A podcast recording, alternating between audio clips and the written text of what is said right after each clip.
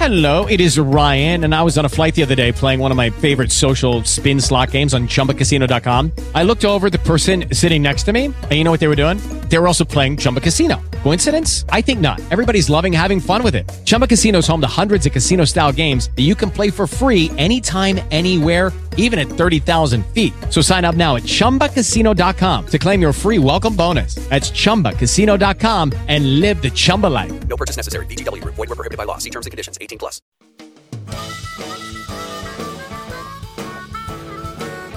This is IAQ Radio, Indoor Air Quality Radio, the voice of the indoor air quality industry, with your host, Radio Joe Hughes and the Z Man, Cliff Zlotnick. And now, Radio Joe Hughes. Good day, wherever you're listening from, and welcome. It's episode 485 of IAQ Radio, and it's Friday, November 17th, 2017. We're going to talk a little bit about what we learned at the Healthy Building Summit 2017 with three of the professionals who attended and spoke. Um, we've got Nate Adams, we've got Carl Grimes, and we've got Eric Shapiro. At least we hope we'll have Carl here any moment, but we've definitely got Nate and we've got Eric on the line. But before we get started, we want to thank our marquee sponsors.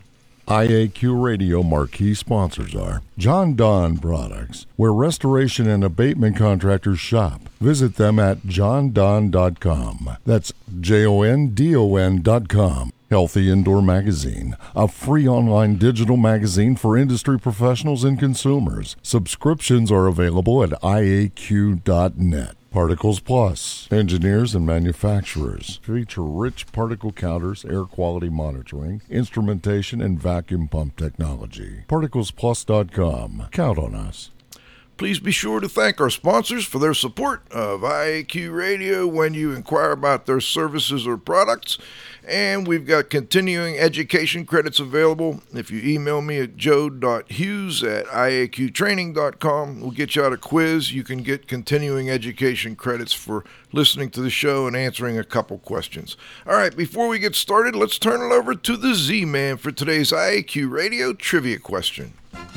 And now you can win a cool prize. It's time for the IAQ Radio Trivia question. Be the first to correctly answer. Simply email your answer to C. Zlotnick at cs.com. Or if listening live, just text your answer from your computer. And now, here's the Z Man with this week's IAQ Radio Trivia question. Congratulations go out to Vic Cafaro, Richmond, Virginia, for being the first person to identify November 10th, 1775, as important in military history because it was the founding of the United States Marine Corps. The IAQ Radio trivia question for today, Friday, November 17, 2017, has been sponsored by Ideas, the solution chemistry company, creating unique solutions to odor removal, surface cleaning, and decontamination problems. Here is today's trivia question. On July 18th, 1955, a meeting of world leaders was held in Switzerland. What was that meeting called? Back to you, Joe. Hmm. Okay, I don't know that one off the top of my head, but let's uh, let's talk a little bit. We've got Nate Adams, who's the founder of Energy Smart Home Performance. He's outside of Cleveland, Ohio. Energy Smart started out as an insulation contractor for existing homes, but has evolved into doing more comprehensive home performance retrofits. We're going to have Carl Grimes, the president um, of, or wait, the Hayward Score Director of Healthy Homes. He's with the Healthy Home Institute in Carmel, California. Prior to that, since 1987 until about four years ago, he was the president of Healthy Habitats LLC in Denver, Colorado. He's also a past president at IAQA and past president of practice at ISIAQ, the International Society for Indoor Air Quality and Climate. And we've also got Eric Shapiro, a longtime building maintenance, environmental remediation, and environmental inspection professional. He's got a master's degree from uh, John Jay College of Criminal Justice, and he's also had extensive training and education in IAQ. He teaches indoor air quality approved training courses and helps us out quite a bit with the program and was a big part of the Healthy Building Summit. He's also uh, been been in many different aspects of the indoor environmental quality world. He's done me- mechanical systems cleaning, uh, inspections, diagnostics. Uh, he's uh, just a kind of jack of all trades. We look forward to talking to Eric. Okay, so let's let's see if we got Nate on the line. We'll start with you, Nate Adams. How are things going? Very well, Joe. Happy to be here. Welcome on board, buddy. Let's talk if you would give listeners a little bit of uh, what your impression was after the Healthy Building Summit. We had you do a little presentation as a part of the summit, but we had, for so, those that don't know, we probably had I don't know 20 speakers over the two and a half days and a lot of great presentations. What what did we learn that we can pass on to others here today, Nate? Well, first I'd say uh, it, it's remarkable the mixture that you guys managed to put together from different disciplines.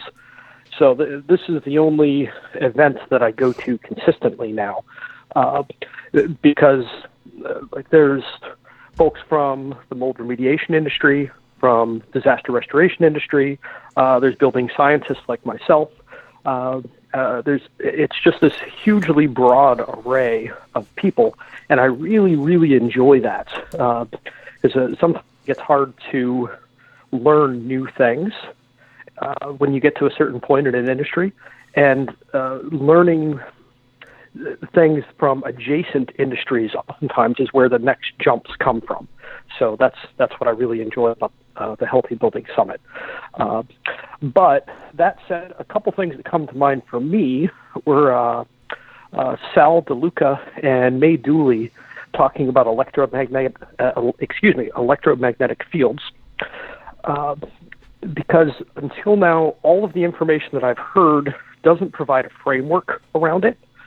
Uh, it just talks about them being bad, uh, and generally it has, it has come off.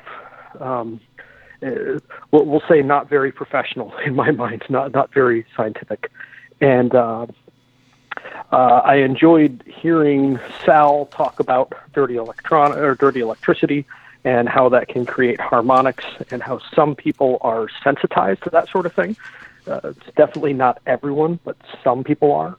And then he actually did live measurements in front of us showing um, uh, what some of the, the levels would be that were not good. And that to me was incredibly helpful so that at least I could begin to wrap my head around that field instead of just thinking that it's uh, a little bit crazy. You know, I I'm glad you mentioned Sal LaDuca and May Dooley and uh, Martine Davis also presented during that segment. They're kind of from the building biology world, another group that we pulled in. And, and Sal, though, works full time for an electric company and he, he goes around and he you know he's he knows his electricity i mean he knows it inside out but he also does consulting in the building biology world so i felt he was very interesting a little you know, a little controversial in that some people don't believe that um, electromagnetic fields and, and these issues that occur as the re, you know potentially as the result of exposure. But certainly, he could show you that there were issues with your electric, and that certainly it wouldn't hurt to fix them. I, I thought he was also a, a highlight along with May Dooley. So we had May first kind of break it down and give the basics, and then Sal came in with some case studies, and then. Uh, Martine had an interesting presentation on um, heat recovery ventilators. She's from Wisconsin, and some of the contamination she's been finding in the heat recovery ventilators, which I thought dovetailed nicely with the guest we had last week, Joe Nagin, who's also from that Wisconsin area, and he's been very involved with the uh, building programs, the energy. Um, working with the energy companies and the state to ensure that building code and the way they build in Wisconsin is um, using the latest building science information, but uh, also working with the contractors to make sure they can do it. And he was kind of negative toward the heat recovery ventilators too, from a different perspective, but we can talk more about that as we go along. Let's bring in Eric Shapiro for a moment. Eric, I want you to say hello first, and then if there was there was a presentation that stood out in your mind, I'd like you to tell listeners about it. Uh, yeah, thanks for having me on, Joe. Uh, first, and uh, I'd like everybody to know, and, and, and I get no compensation from Joe Hughes to say this, but I've been, what is it, four or five now going to this event, and every time I recommend somebody goes, I get nothing but raves that they didn't know it existed, and they wind up becoming repeat offenders at this event uh, every year. So uh, uh, I agree with Nate. Uh, I, I the, the concentration of information we get every year than any any conference, any any uh, uh, event that I, I've been to. So, uh, you know, for future reference listeners, if you can attend uh, uh, for 2018, uh, should be there. Uh, that being said, uh, there were a lot of good speakers there. Uh, I'm like Nate. I didn't know much about the uh, electrical fields. Uh, Sal Duca did a great job. Uh, he also gave me some advice on the guitar amplifier, which was uh, which was good as well. But uh, but you know, controversial, interesting. Uh, but I got a better appreciation for that. Uh, uh, I thought Tom Yacobellis, uh, uh, he had a really good, uh, you know, presentation uh, with the, uh, the uh, you know, dryer vents uh, and their concerns. Uh, everybody all the way around. Uh, and in your keynote speech, Fernandez, uh, you know, that was just uh, that was. So, uh, I, I really can't highlight one particular person who was better than the other. There were just different, you know, different facets of our industry uh, being presented, uh, and they were all good.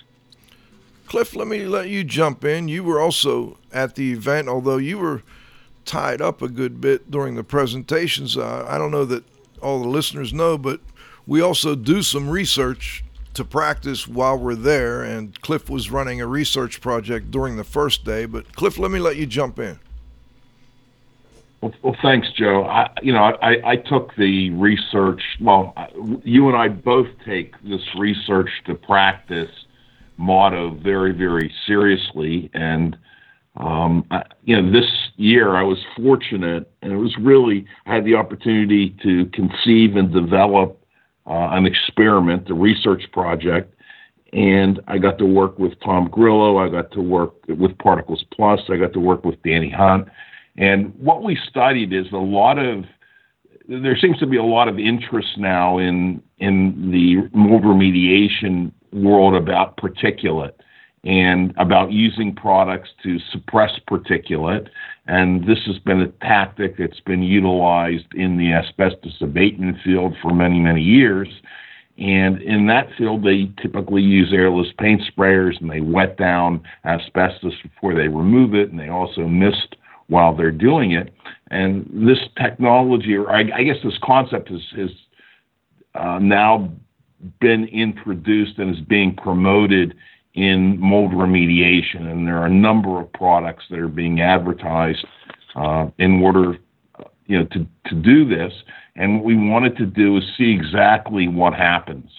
And what we did is we created an experiment. We took a product that's touted as you know, being being highly effective in terms of removing airborne particulate. And what we did is we had uh, two different rooms in which we tested two different products. We tested that product and then a product we just threw together uh, out of the literature. And uh, the rooms were set up identically. We used particle counters to measure what was going on before. We stirred up each one of these rooms in the same manner for about five minutes.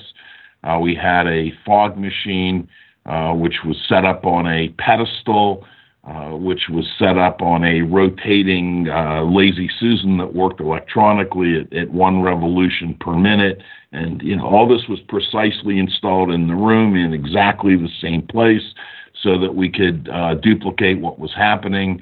Uh, we fogged each one of these rooms for five minutes with the products, and we ran the particle counters consistently while we were fogging, and then for a significant period of time uh, afterwards and I'm still waiting for the data. Uh, I have it on I have it on a disk. I'm not sure exactly uh, you know how to interpret it yet at this point. And Tom and I have discussed uh, a couple of times, and he's going to try to simplify it so that uh, you know that I can understand it. But uh, very very cool. I think that that data is going to tell us whether or not these things work or don't work. whether or not it makes sense or whether it doesn't make sense or whether this is just something uh, that people are hyping, you know, within the industry uh, with, with nothing behind it. So I think we'll have the answer to that question. You know, and that adds on to the other research we've been doing over the years on the use of different engineering controls for removal of particulate. And um, we've been, you know, we've done a few shows on that. We can refer listeners back to, to what we've done on that, but that adds to it. And one of the other reasons we did that, there's those types of um, practices are also being touted for the mold sensitive people that these use of these products helps to agglomerate the mold spores and drop them to the floor where they can be removed, etc. So we, you know, I think it'll be very interesting. We'll, we'll probably get Tom on for a later show to, to talk about uh, the the results from that particular one.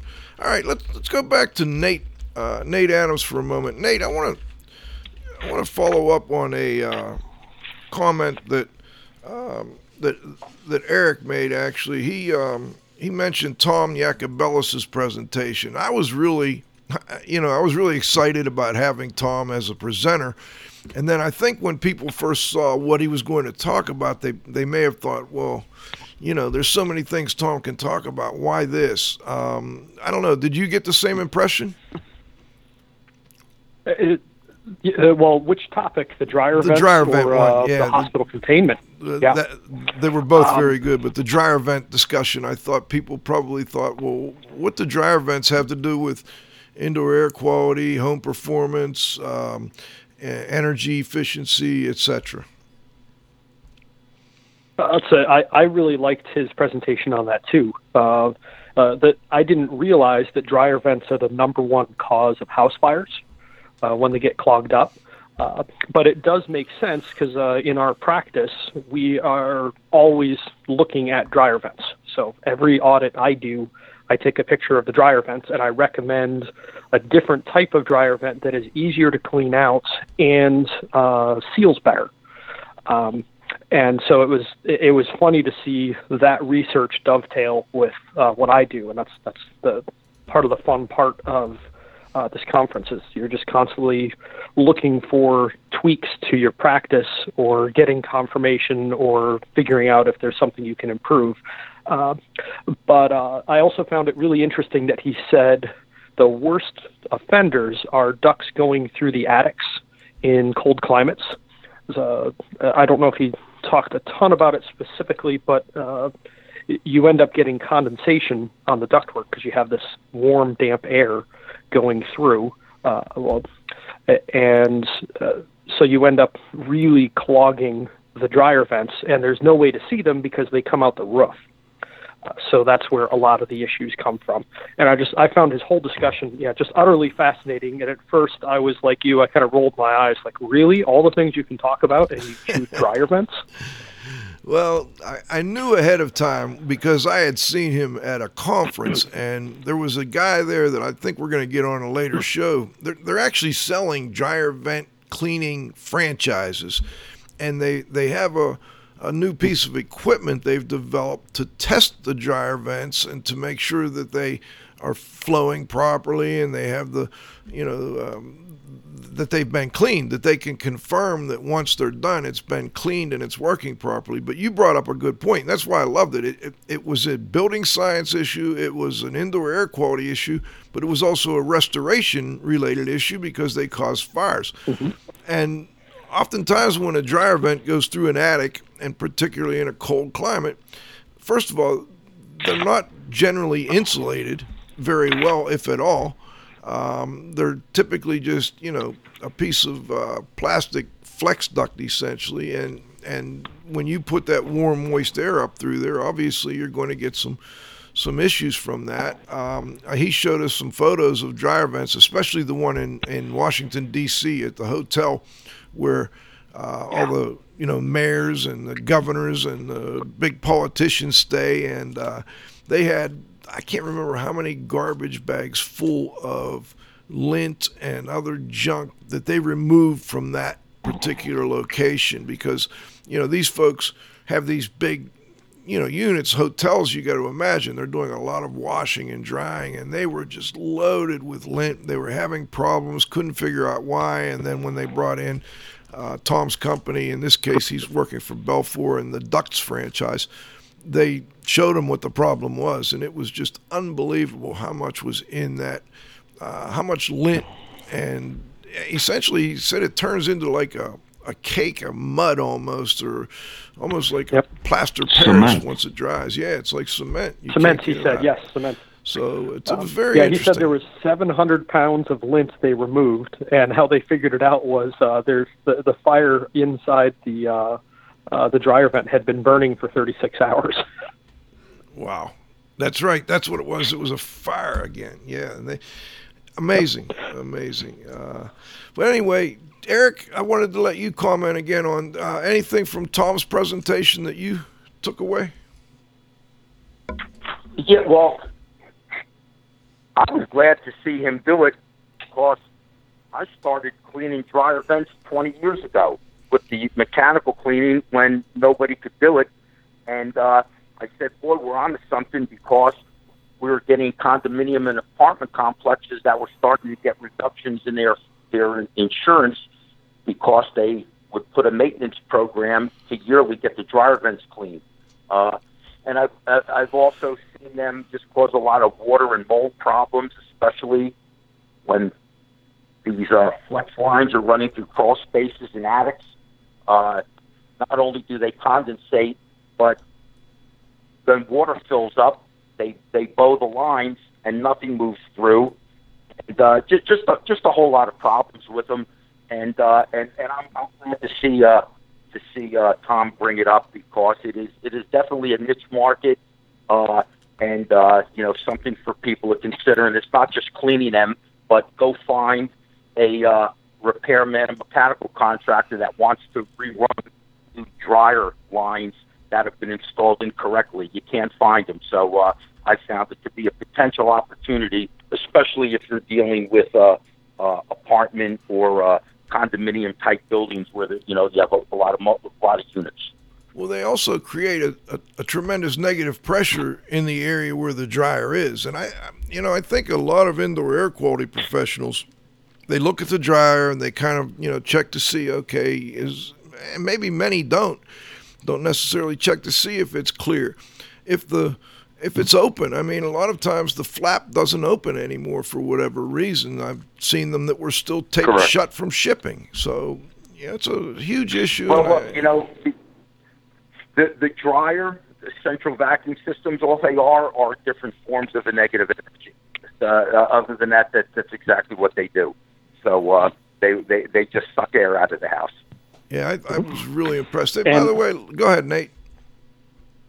I was going to say, from a building science perspective, uh, if you do combustion safety testing, you'll find that very, very often when the uh, dryer is on, if they have a natural draft water heater, it causes backdrafting. Uh, in fact, I was just working with a client right now that's uh, trying to decide whether to replace their water heater, and that's one of my arguments for it. Uh, it's, like, uh, it's, it's, it's your your system or your water heater is very close to failing under natural conditions with uh, the backdraft test, Yes. and it's definitely failing when I turn the dryer on. And the dryer is likely to be on when the water heater's on because uh, you just ran a load of laundry and you uh, did a pull on the water heater. So the water heater is very likely to be running when the dryer is on. Uh, so it's a carbon monoxide uh, and health issue as well. So it, it is funny how one little appliance touches so many different things. And it's great when I've got people from different industries sharing this information. You guys look at it all the time because it's a part of the, the CAZ testing or combustion testing that home performance guys do. Not every indoor air quality person does that. So I think it it really opened a lot of eyes. And I understand we've got Carl Grimes on now. Carl, do we have you on the line? Yeah, you've got me finally. Um, I forgot what time zone I was in. Well, I was going to come on uh, the next hour. as much as you travel, I understand, Carl. What we were doing is just going through with uh, Nate and Eric and asking them what what stood out, any particular presentation, any tip that you picked up that maybe we could pass along to listeners from the Healthy Building Summit? Yeah, and to be quite honest, I've been on for a few minutes here now, and I've learned something already. Now, I've been doing this 30 years, okay, and I've already learned something. One is I just realized from the conversation, especially what Eric was saying, was that I'm one of those that I pay attention to lots of things. I'm very diligent. I dive deeper than a, the, the typical uh, uh, assessor does. But I've always uh, basically discounted or ignored the clothes dryer. So Tom's presentation really opened my eyes, even on an uh, individual residence. And then with not what Nate was saying, I had never considered that before. That uh, when you turn the clothes dryer on, you've just finished a load of wash, and the hot water heater's probably running.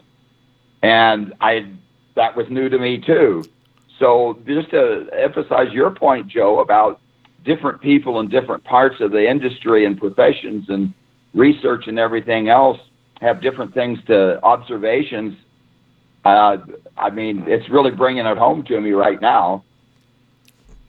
I think another thing that I probably got more good feedback and compliments about the after event um, where we have the hospitality suite open after we're done each day and we all go to lunch together at the same time and I, I, I got more compliments about from people about the networking they did and the, the the ability to actually get to talk to someone after the presentations. By the way, Mark Hernandez, I, I got to thank him over and over. Um, he stayed around for every other presentation and, and asked questions, and he was just tremendous um, in that he showed his interest for what, what the practitioners do. Uh, as well as what the researchers do. So I, I really enjoyed that as well. Carl, any other um, presentations that stand out in your mind that we could pass along to listeners? Uh, yeah, one I really wanted to mention, other than Mark Hernandez and the same comments that you just made, uh, and he was not just hanging around; he was actively engaged up in the hospitality suite, talking to people and engaged with them. And I really like that. Research to practice is really Im- important uh, to him. The one I wanted to mention, though, was by your own Z-Man, Cliff Zlotnick, his presentation on cleaning air movers, and while the general public won't be using air movers, it, it points out something that is often forgotten, uh, not so much in like a forced air system, but sometimes some of the wall units or in air conditioners, um, they, they'll go in and they'll, they'll clean the air pathway, but they don't clean the blower, they don't clean the fan. And then they think, well, it didn't do any good. I can't get it clean. I've got to put it away. No, you didn't clean the whole air pathway. And what Cliff was showing was how you, what it takes to actually get the blower fan cage or the blower blades themselves clean in any kind of air mover. So what he, uh, well, what he as a practitioner did was a research project. So he took it the other way. He took practice to research rather than research to practice. That I I thought that was really awesome comparing what the direction he and Mark Hernandez took.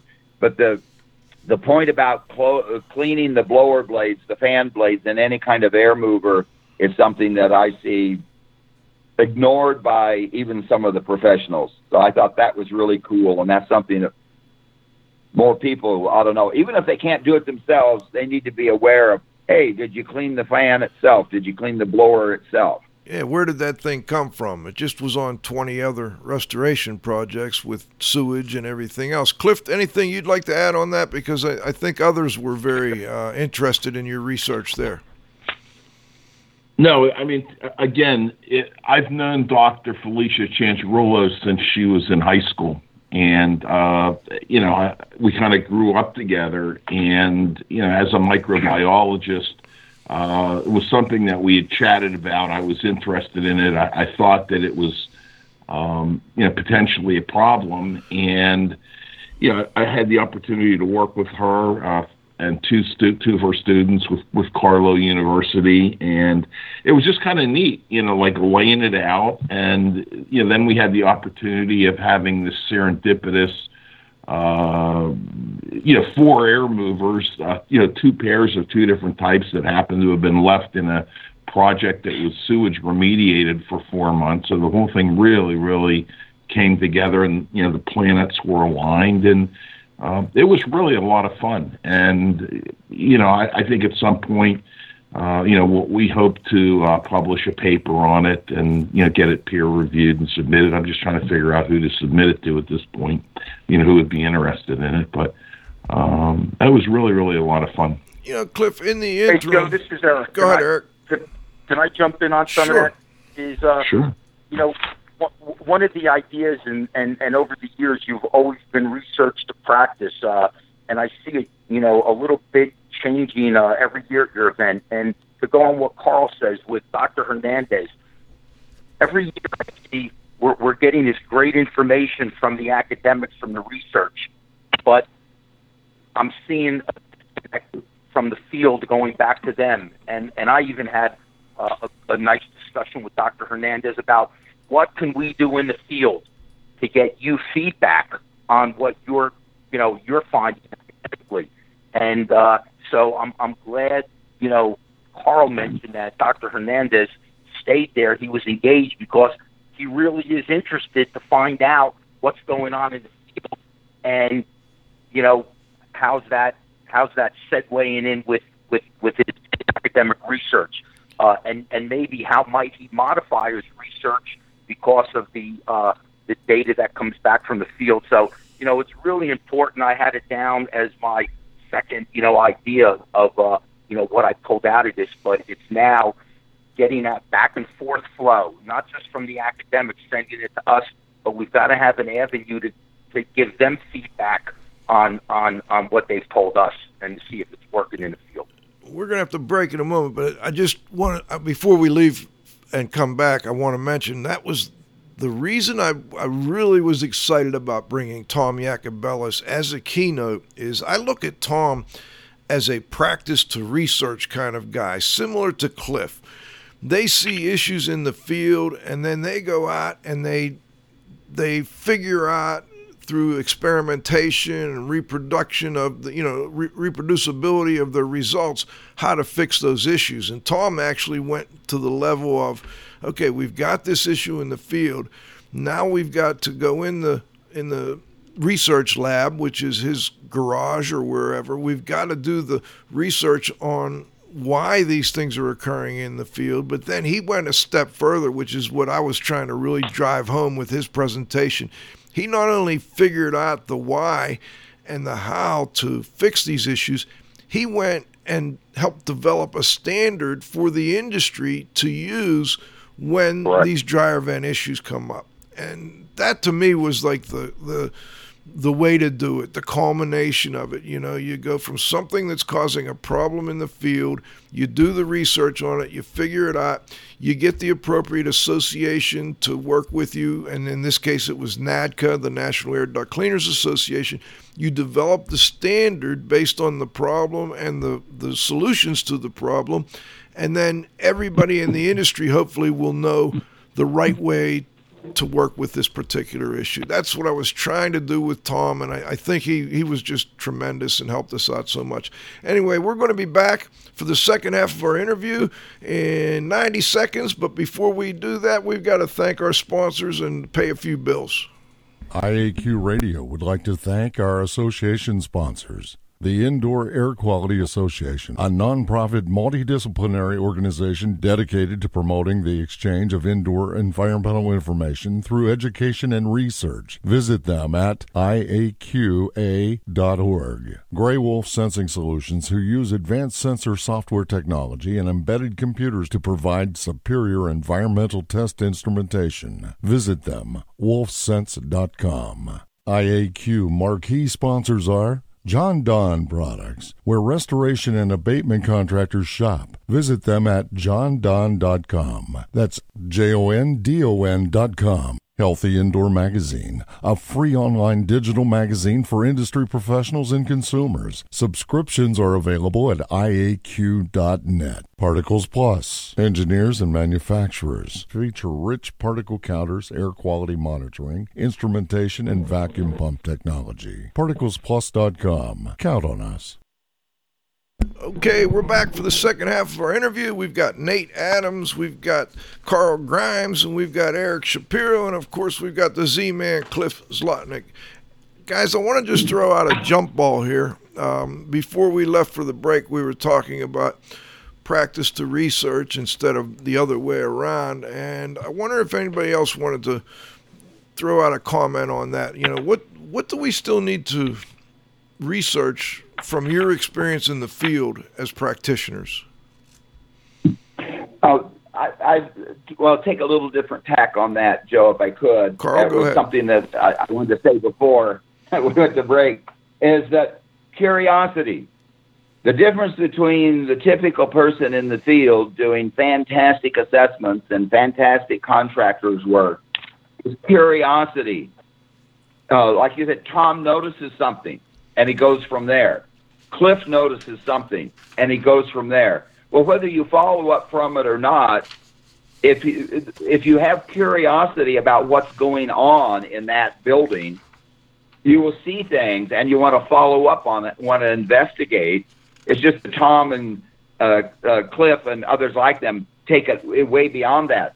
But just for an ordinary assessment, if you aren't curious and you just go in with the cookie cutter approach of tab A to slot B, you're going to miss a lot of these important things. The observations that Eric and Nate, you know, commented on just before I came on the on, on the show here. So curiosity, I think, is a is a key factor in this. That uh, we ought to talk.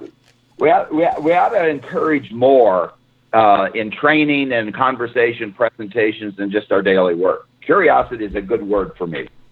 Great, Carl. That's a, that's a good comment. Hey, let me let me do this, guys. Um, I want to throw out a couple of names and presentations, and, and get you to comment back on on what you took from it. I want to start with Ralph Moon, Dr. Ralph Moon. I've, I've got my feelings on, on what he did and, and why I brought him on. I just wonder if any of you have anything you'd like to mention to listeners about Dr. Moon's presentation. I found it fascinating. Um, uh, so he had two different pieces that he was talking about. So one of them was figuring out uh, forensically uh, how many days a given building material had been wet, uh, and it was primarily by measuring how much it had expanded. Uh, and that was something I just haven't thought about. So this is again an adjacent piece to what I do. That you just I, I don't know exactly how I'll apply that, but it, it'll come up at some point when I look at a piece of MDF that's swollen, and I'll be able to have some idea how long that was wet. And what's good to know, Nate, is that there you now know there is research you can go to from Dr. Moon that you can pull up and, and review whenever that comes up and say, hey, you know, based on the research Dr. Moon and his group did, it, it appears that MDF was wet for a week or two weeks, and this this loss occurred two days ago. So was this a pre-existing condition or not? I think the the things he was talking about are the big money ticket items that insurance companies are oftentimes worried about, as are consumers that have just had a flood. So I, I agree with you that um, that was a great great presentation. Um, anybody else want to jump in? Well, I can't speak on Dr. Moon uh, because I was up uh, in our research rooms while he was doing his presentation. Let me give people Yeah. my thoughts on it real quick. Go ahead. Somebody else? Yeah, uh, I, I I saw his presentation at a conference about a month or so before, also, and two things about one is the the additional information and research from what he had two months before and what he had at your conference was he, he took leaps and bounds. So he's always working. The other one is just what you were talking about. There's science out there. He takes a situation in a in a building and gets behind the science behind it of what is happening and how to evaluate and so forth. So it's not just it, it it's important that we understand that uh, you know, like uh, MDF uh, expands at different rates. It doesn't come back down, and you know all the mechanics of that. But there is a resource out there. Third quick point is we're used to looking at some of us, me anyway, at insurance companies as sometimes the bad guys. These are the people that come in and say, no, no, no, we'll not, it's not covered. We're not going to cover it. Here's a situation where Ralph and his people, his company, are going out for the defense side of legal cases. But when they find out what they, when they find out the information of what's going on, the science behind it, they share it with everybody. Yes, it's a beautiful. Let me let me describe for listeners the second part of Dr. Moon's presentation. Many of you may be familiar with this field technique that people use all the time, but they don't they don't have anything to tie it back to. It's just kind of intuitive. They they use it could be a hammer, it could be piece of metal, etc. And they do and, and you're looking at a water loss situation or even just you know you you do new construction and you're concerned that the ceramic tile or the marble or whatever and he used about seven different types of floor covering isn't adhering properly to the substrate. And there's a tile tap method where you take a hammer or a, in this case he used a ring a metal ring and they set up microphones and they they had the measurement uh, capabilities to measure the amount of decibels, and they were able to pinpoint at what point a tile is partially connected or not connected at all, adhered to the substrate, and just by using this tapping method.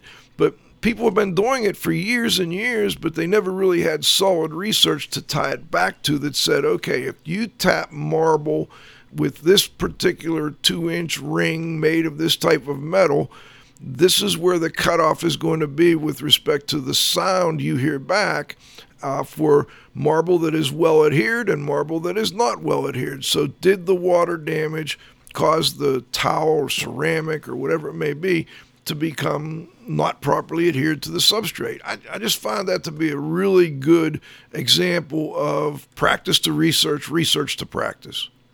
Anybody want to add to that? I think you covered it. Let's go to the next one. I want to I want to go back to Dr. Hernandez for a moment. I want to give a quick impression I had. First, I knew he would be excellent as our keynote, but one of the things I did not expect, I, I knew he would talk about the Instascope um, and the the biofluorescence and looking at particles and how they biofluoresce or reflect light and being able to differentiate between bacteria and fungi. But I didn't expect him to tie in the mycometer um, technology to the other types of technologies he was looking at. And um, I don't know how many listeners are familiar with the mycometer. Lisa Rogers is uh, someone that we'll have to get on the show in the near future. But I found that really interesting that there was another kind of emerging, although it's been around for a long time, it's starting to become pretty widely accepted, at least in the research arena and with EPA, as a, a good method for evaluating uh, fungi in the air, bacteria in the air, and I, I, think they have methods for doing it on the surface. Um, Carl, maybe you could add a little to that. One of the things I was asking Dr. Hernandez about that, and actually he was correcting me. Let me. I was saying something. He was correcting me, and he did this two or three times. He says it's not just one method; it's several methods. And he said that he, what he emphasized to me was how important it was that it's not just he's involved with Instascope of the science behind it and so forth. He said, but it's not just that, and it's it's mycometer also, and it's not just mycometer. You have to put all these things together because it's all a dynamic system. So you have to put it all together to see what you actually have, and uh, so that that was I'm glad you brought that up because I hadn't I hadn't thought of it as something to say here today, but uh, that was a that was a real important correction that he made to me during our conversation. It's not just one thing. And I'm glad I brought it up yeah, because and, you just added to I, it. Go ahead, Eric. Yeah, I, I, I took his his uh, uh, presentation there when he measured it. it is basically a cross validating. Uh, I, I mean, the, the mycometer's been used for years on some Department of Defense contracts. Uh, it was used exclusively to verify, uh, you know, work that we did, uh, and and I, I, I think you know it's been validated from from you know everything I know, and I I, I think uh, you know all these different methods are uh, he's using you know to validate you know new technologies, and uh, that's what I got from it, and uh, uh, and and so be it. It makes sense. Let me throw out another presentation that I was really, really happy with, and that was Pete Consigli. Many of you know the restoration industry's global watchdog joins us regularly on the show. And Pete's got a mind like a steel trap. Um, I, I, once he is gone, I don't know who's going to. He's got to write this all down because he's got the restoration industry history down. I mean, he's got it, and then he also has been very involved with the indoor air quality world and the building science community because of the work he's done over the years at Building Science Summer Camp. So I asked Pete, look, Pete, there's a lot of really, really good research that's been put out over the years, and some of it's not on the internet, and some of it people may have overlooked, and you know the newer stuff is always sexier. Do me a favor, go back through history and look at what type of research is out there that maybe we're forgetting about.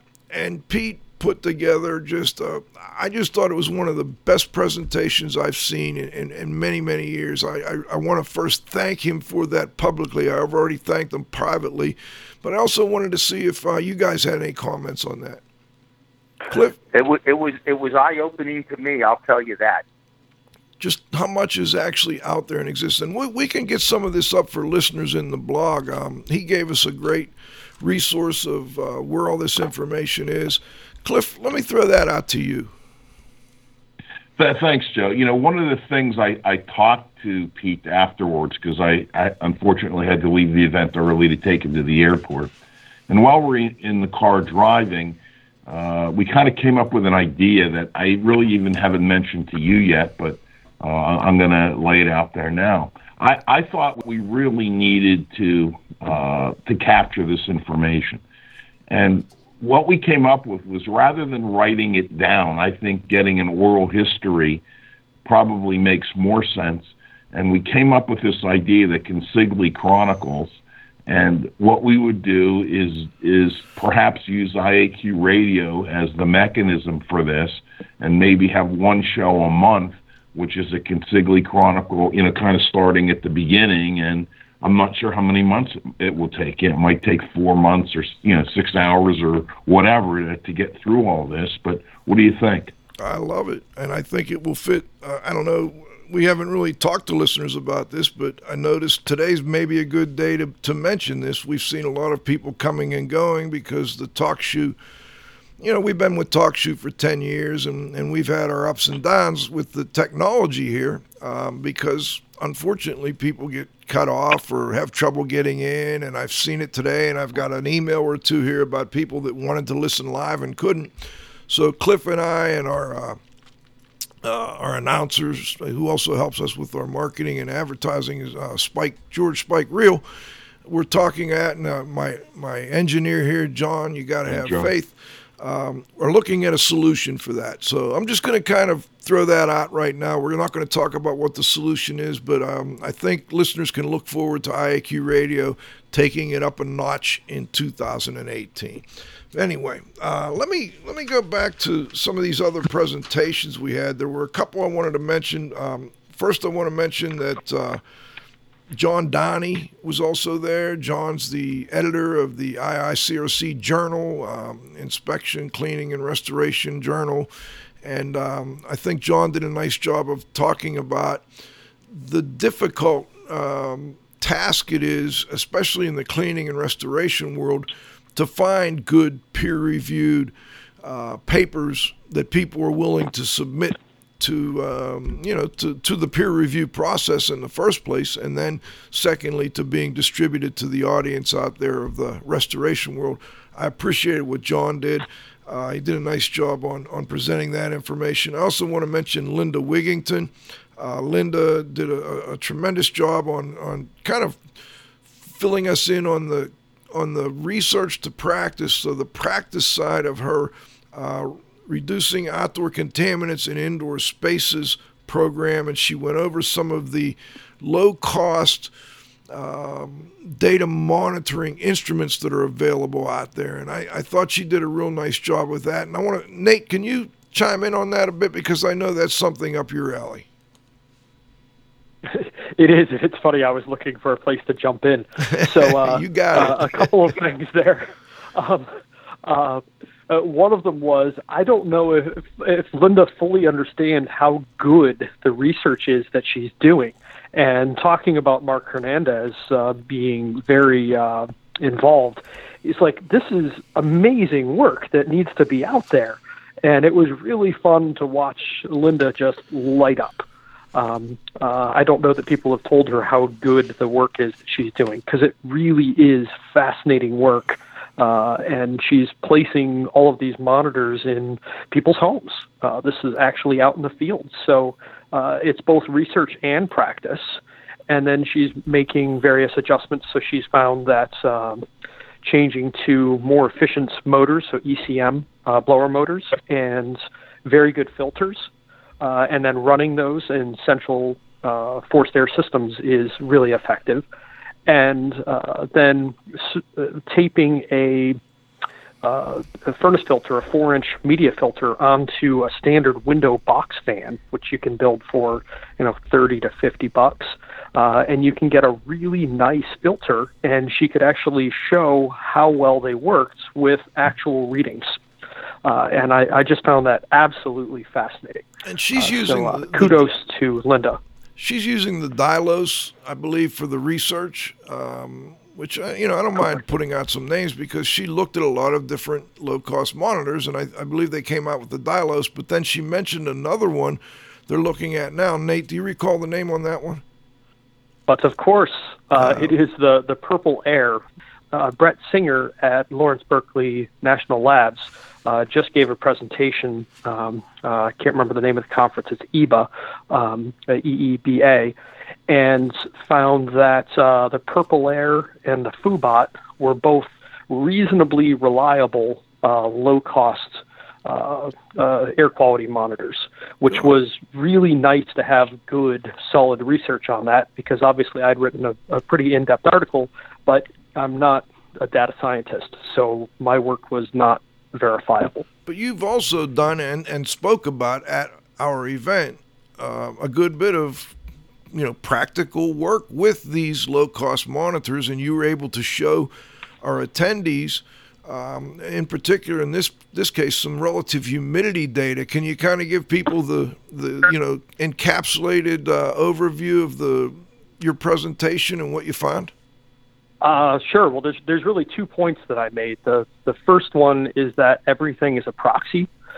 So uh, going back to what Dr. Hernandez's work is, he's trying to measure multiple things to verify that something that he thinks is happening is actually happening by looking for various ways uh, to find reconciliation uh, reconciliation points or feedback loops. So that's a lot of what uh, we use these products for in our practices is to understand did something work. And even though the data quality coming from them is just okay, we can leave multiple monitors in homes for a year without having a great deal of cost involved. And so it lets us learn a lot with uh, proxies because these are they're not perfect monitors, but when something really goes wrong, you have an idea. So that was the first point that I was trying to make, and the second point was connecting humidity and volatile organic compounds, or VOCs. Uh, so uh, one of the things that uh, we've found is on multiple occasions, even though we don't have particularly good control over uh, humidity, or sometimes none, just the sheer act of dehumidification appears, and I, I could be wrong, uh, but it appears to be reducing VOC output. And uh, I just presented that data really as a question mark more than anything. Thank you. That was it was very interesting, Nate. Let me go to Carl Grimes because Carl, I'd like you to do the same thing from your presentation. We, we always learn something new I had asked Carl because he's like the world traveler. You know, Carl, get. The, I love your position. You get to go to every major conference and just soak up all that, you know, all that education. So, could you regurgitate some key points from your presentation for our listeners? Um, I guess the best quick summary of it is that uh, I'll give you uh, the the not so good and then the very good. The not so good is the silo effect that still organizations that nationally and international organizations too that are looking at a lot of the same things like the built environment. Uh, they look at it from their particular point of view and they either don't see other points of view or dis- they dismiss it. I had one good friend of mine at a, an, another conference last week, Greenville, tell me, I was talking about this, and I said, well, for example, you're on the engineering and the academic research side, and I saw some interesting things at the epidemiology conference, and the immediate response was, they don't do science. okay, so uh, it's a different way of looking at things. It's not the same, but it's that kind of dismissive attitude. It's not like me, so therefore it's not good.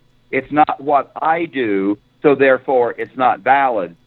And the, that's the bad side of it. The good side is that there are attempts to break through that. At the uh, uh, Healthy Buildings in Europe in July, there was a symposium by one of the lead researchers, Paolo Wargocki. He's the past president of ISIAQ, in fact. He had a, a, a group, more of a workshop, of how do we break out of the silos and how do we how do we uh, how do we make contact with other groups and how do we communicate with them. So there's there's that going on. The epidemiology conference, for the very first time, this is bad news, good news. For the very first time, they had a track on the built environment. The bad news is it's the very first time out of their what 60 year history. The good news is at least they had it. So that that that's an opening. Uh, and the other quick point, all of them are looking more now at not just the mechanical systems that go into buildings and the structures and the energy efficiency and all those nice, neat, you know, fairly predictable measurements, but they're starting to include people in it. They haven't got, got to the point of looking at individual reaction to what they call the subjectivity of people, which is really the start of science. But at least they now can talk people without gagging. they, they can at least include people in, in, in their research and in their conversation. That's the two big takeaways I see is a broad movement, uh, you know, nationally and also internationally. Let me. Uh, we're running low on time, so I just want to. I'm going to have to round this up for everyone here today. First, I want to thank our, our marquee sponsors at the event, which were Hayward Score, Carl's Carl's new hayward haywardscore.com. Check it out. Particles Plus, we want to thank them for their marquee sponsorship and their help with the research. We'll have more about them in just a moment. Of course, Jon-Don, who's been a tremendous supporter of the show over the years. Instascope, we're exhibitors. We had Instascope, FiberLock Technologies, Prism Analytical Technologies. It was great to see Cole uh, from FiberLock and Alice Delia. Who, Dr. Delia is just wonderful to have around anytime you're doing one of these events, and she's just a, a truly good person. Uh, TruTech Tools, Bill Spohn. Unfortunately, Bill um, jacked up his back and wasn't able to be with us, but we do want to put out the TruTech Tools, folks, and he had a real nice display of different tools available through the uh, TruTech Tools website, uh, AEML Laboratory, of course, and um, we also had US Micro Solutions Laboratory, and then, of course, IAQ Radio, IAQ Training, and Ideas. And I hope I didn't leave anyone out. What I'd also like to do is quickly mention some of the other speakers we had and, and a quick uh, comment on each. First, Mike McGinnis. Uh, I want to thank Mike for joining us. Mike did a really interesting presentation on risk communication and conflict resolution, resolving IEQ emergencies. He talked a lot about you know risk and hazard, and um, also mentioned Dr. Peter Sandman from Yale, who has been a guest on the show. I really um, encourage people who are interested to go to the search button on IAQ Radio and put in Sandman, S A N D M A N, And his formula is risk equal hazard times outrage. Very interesting. And uh, Mike uses that as a part of his process for helping to uh, resolve IEQ emergencies. Uh, also, want to thank uh, Mike Bowden, attorney from Texas, did a really nice presentation on what happened after Harvey hit, uh, using his mother's home actually as a tremendous example. Talked a little bit about what insurance-related issues are happening down there. That was a another great presentation. Of course, Cole Stanton did a nice job for us as well from Fiberlock. Um, Joe Medosh, I, I want to make sure I mention Joe. Joe's a tremendous. Uh, he's one of. He's kind of a. Sort of an indoor air quality guy. He got a long indoor air quality background, but he's also a home performance guy, but he's also a tools guy. Um, so we had Joe talk about his background and, and, and talk to talk to folks about how those things can come together. I think he did a, a, great job for our listeners. Um, uh, Dr. Chanchirulu, who Cliff mentioned, talked about the microbiology of sewage. Herb Lehman did a, a nice job with uh, Legionnaire uh, and, and discussion of Legionnaire and talking about the New York State regulation and how you know, people are looking at the uh, potential for regulation in other areas when it comes to Legionnaire, an emerging issue in the indoor air quality world. Of course, Tom Grillo for Particles Plus. A lot of people, he, he was on Saturday, so after a lot of people left, but he summarized a lot of the data that Cliff and he had worked on, and, and our other guy, Danny, Special Forces Hunt. I want to make sure I thank Danny for helping with the research. And finally, the last one, the guy I used to try and pull this all together, and I don't think most people would, unless you saw him do it, I don't think most people even would realize why or how I did this, but I brought in a gentleman by the name of Todd Usher. Todd is a builder out of Greenville, South Carolina, who I met in May in a class in Greenville. And I was just so impressed with what he's doing with respect to taking research and putting it into practice in building new energy efficient, these are net zero ready homes in the Greenville, South Carolina market. And uh, we actually went out and we did some measurements with him with the class in these homes. So we kind of took the research from the EPA and Department of Energy and other groups, the builders associations, and went through the the nuts and bolts of how you build one of these more efficient but also better indoor air quality homes. And I thought Todd did a really nice job of wrapping that all up. And I see I'm running a little low on time. Does anybody have a final comment they'd like to throw in here? I just think you outdid yourself, Joe. You and Cliff, but the, your conferences have been getting better and better, and this was this was uh, awesome. I can't wait till next year. Well, thank you for Agreed. that, Carl. Uh, Eric, same with you. Ditto. Nate, I'm so happy. Nate, I know you've gone to a million conferences over the years, and when you sent me a little email saying this is the only one I'm going to go to on a regular basis and, and have been for the past few years, uh, really, really made me feel good. So I appreciate that. Of course, I also appreciate the help of the Z Man, Cliff Zlotnick. Uh, always, people always think of uh, your presentations as one of the highlights of the event, Cliff, and this year wasn't any different. So thank you so much for that. Uh, and I want to say thanks to our engineer, John. You got to have faith. He was our cameraman at the event, helped me pull a lot of this together. I never could have done it without him. And of course, uh, most importantly, Dottie, uh, Dottie Hughes, IAQ Dottie, uh, she was uh, the, the rock that stood behind me while I was pulling all this together and put up with the uh, insanity for the month or two before the event. And I hope I didn't leave anybody out. But um, this is Radio Joe Hughes saying thanks to this week's guests uh, Carl Grimes, Nate Adams, Eric Shapiro, of course, my co host, the Z Man, Cliff Zlotnick. John, you got to have faith at the controls. Nice group of listeners on today, our growing group of loyal listeners. We will be back in two weeks from today. We're going to take off the Thanksgiving holiday, which I'm sure most of you will be uh, off on that Friday after Thanksgiving. But two weeks from today, we'll be back with the next episode of IAQ Radio. For IAQ Radio, I'm Spike Real saying thanks for listening.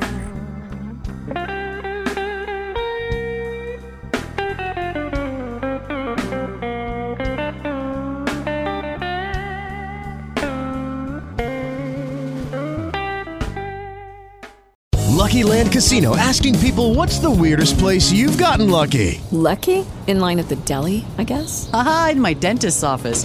More than once, actually. Do I have to say? Yes, you do. In the car before my kids' PTA meeting. Really? Yes. Excuse me, what's the weirdest place you've gotten lucky? I never win and tell. Well, there you have it. You can get lucky anywhere playing at LuckyLandSlots.com. Play for free right now. Are you feeling lucky? No purchase necessary. Void where prohibited by law. 18 plus. Terms and conditions apply. See website for details.